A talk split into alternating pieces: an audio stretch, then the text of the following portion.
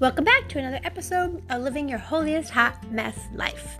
If you listened on yesterday to my struggles with explaining my thoughts about our verse, today should be a lot easier. We are spending the week in John chapter 1, verse 14. I pray that you do listen to yesterday because it gives you some background on the Gospel of John and on the introduction that he has written through this first chapter. And that is what we are looking at. So let's jump right in.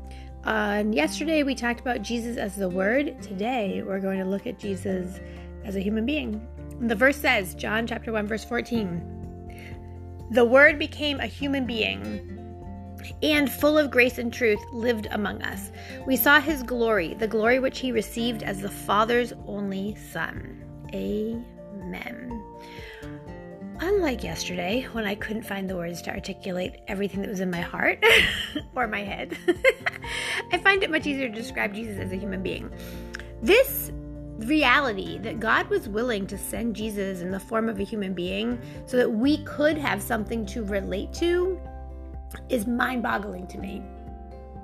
Truly mind boggling.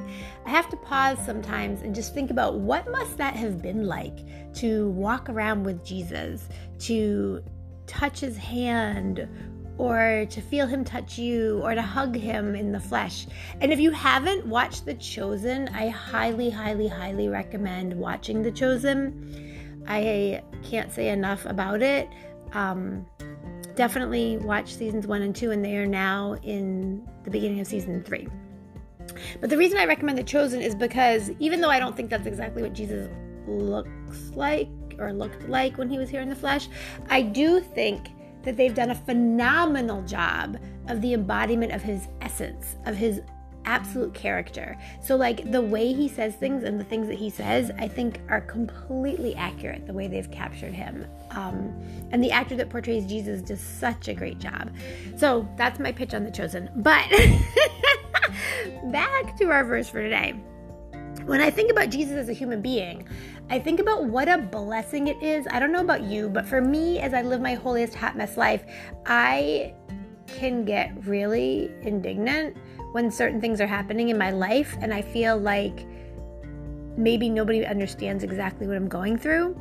And in that moment, I always remind myself, or God reminds me, that Jesus knows exactly what I'm going through because Jesus experienced it all as a human being. So when I'm feeling like someone's been lying on me, or when I'm feeling like someone is trying to betray me, or, or I've been betrayed, or I feel like someone that I really trusted and loved has hurt me, and I'm so frustrated by it. I love that I know that Jesus has experienced all of these things and that none of the things that I'm experiencing are new to him. He's experienced them and survived them and managed to get through them without sinning, which is usually probably how I want to handle it. so let's pause and reflect. In what way does Jesus, as a human being, um, help you in your holiest hot mess life? How is that helpful to you or a blessing to you? And we'll be right back.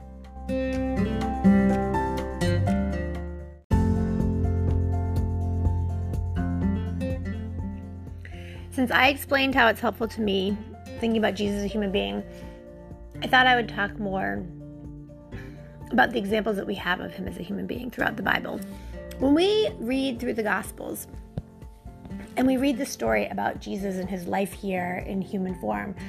I think if we look at the very beginning, and you know, we're at the tail end of the Christmas season. Um, if you're listening to this in real time, Christmas was just a few days ago, and we're heading towards the end of the year. And I think about Jesus being born as a baby and being born in that manger and being born to these parents. We know, we don't know tons and tons about Mary and Joseph, but we know that she was very young and we know that he was a carpenter. And so we know that Jesus was not born into the lap of luxury with a scholarly, learned father. And while he might have been very learned in the Word of God, we know that he worked with his hands. And there's nothing wrong with that. Oh my gosh, I am always in awe of people that work with their hands. They do such creative and amazing, brilliant things. And we would not survive without them. So I'm not saying that there's anything wrong with that or anything less than in that. I'm saying that for Jesus, having all wisdom and knowledge and power to be born into this family where it was not considered at biblical times to be um, an upper class family, we'll say. I think that that gives us so much more to relate to with Jesus right from the beginning as a human being. And even when they go um, to Jerusalem and Mary and Joseph can't find Jesus and they're running all over the place looking for him and they're all worried about him, and then he's he says, Well, didn't you know I had to be about my father's business? I just think about that such a human moment. he wasn't doing anything being naughty or disobedient. He was doing what God was telling him to do. And yet in the flesh and the humanness of it all, his parents were freaking out and worried about him. And I think that's funny too because I wonder if Mary and Joseph, you know, did they forget that he wasn't just their son? Did they forget that, he, that he, nothing was going to happen to him that wasn't part of God's plan because God created him specifically for a purpose to be the savior of the world? So I always wonder, like, maybe in their panic as parents, they just forgot about it.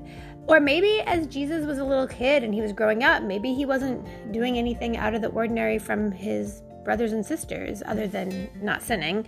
Um, so maybe they were able to kind of lose sight of who he really, really was.